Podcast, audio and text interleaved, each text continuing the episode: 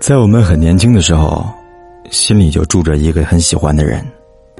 虽然初恋无限美好，我们也总以为它可以天长地久。但遗憾的是，能够和初恋走到最后的，真是屈指可数了。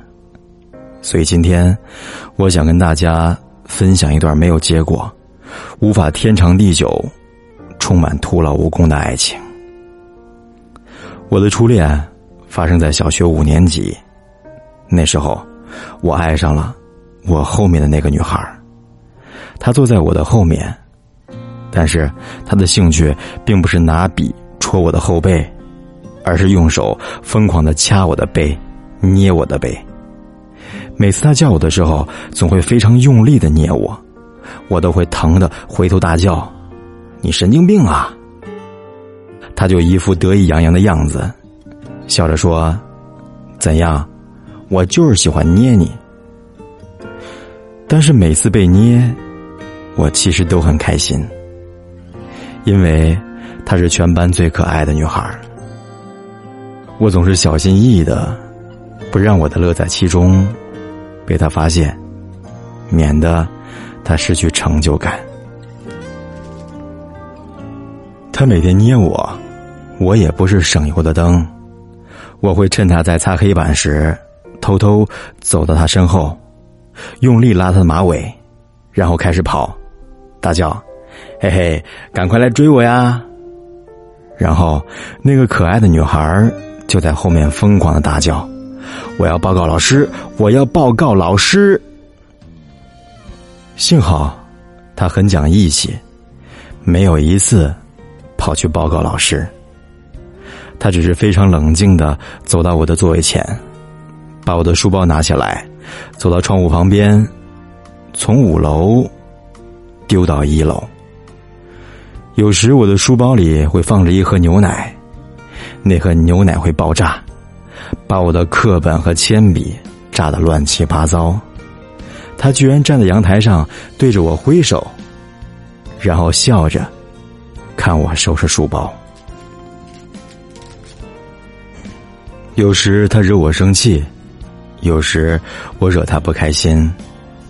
当他气得不跟我讲话的时候，我就画很多漫画送给他，并且在漫画的右下角签上我的名字柯景腾。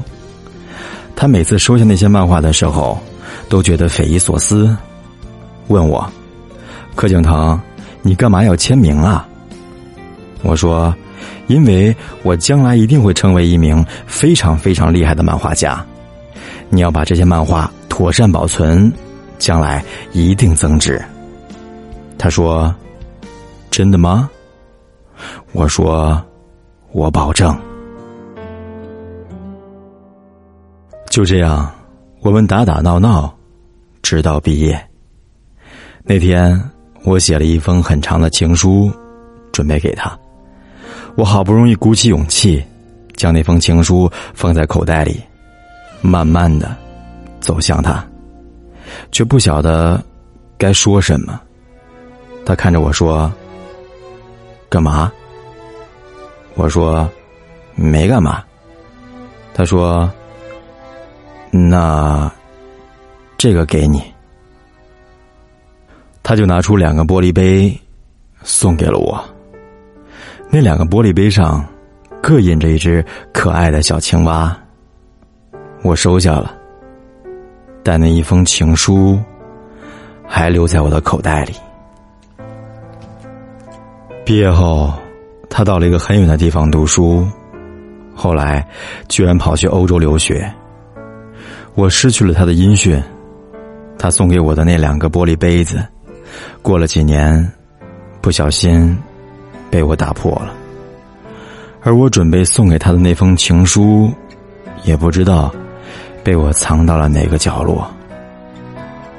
当我的电影《那些年我们一起追的女孩》即将上映时，我在 Facebook 上找到了他，我非常兴奋，在网上不停的问他：“我是柯景腾啊，你还记得我吗？”他说：“当然记得啊。”有谁忘得了你呀？正当我想发挥超强的记忆力，跟他滔滔不绝的诉说之前的点点滴滴时，他抢先说：“后来我知道你开始写小说、出书，居然还当了导演，拍了电影，我非常非常惊讶，因为我总以为你将来会成为一名漫画家。我的抽屉里到现在还放着你当年。”送给我的那沓漫画，那上面有你的签名，我在等他们增值呢。听他这么说，我的眼泪差点掉下来。我总以为，在爱情里，只有一个人会负责保存彼此的记忆，记得彼此多么深爱着对方，而另一个人。会毫不眷恋的往前走。我一直以为，我就是那个负责保存记忆的人。没想到，我错了。原来这个女孩，她也一直记得。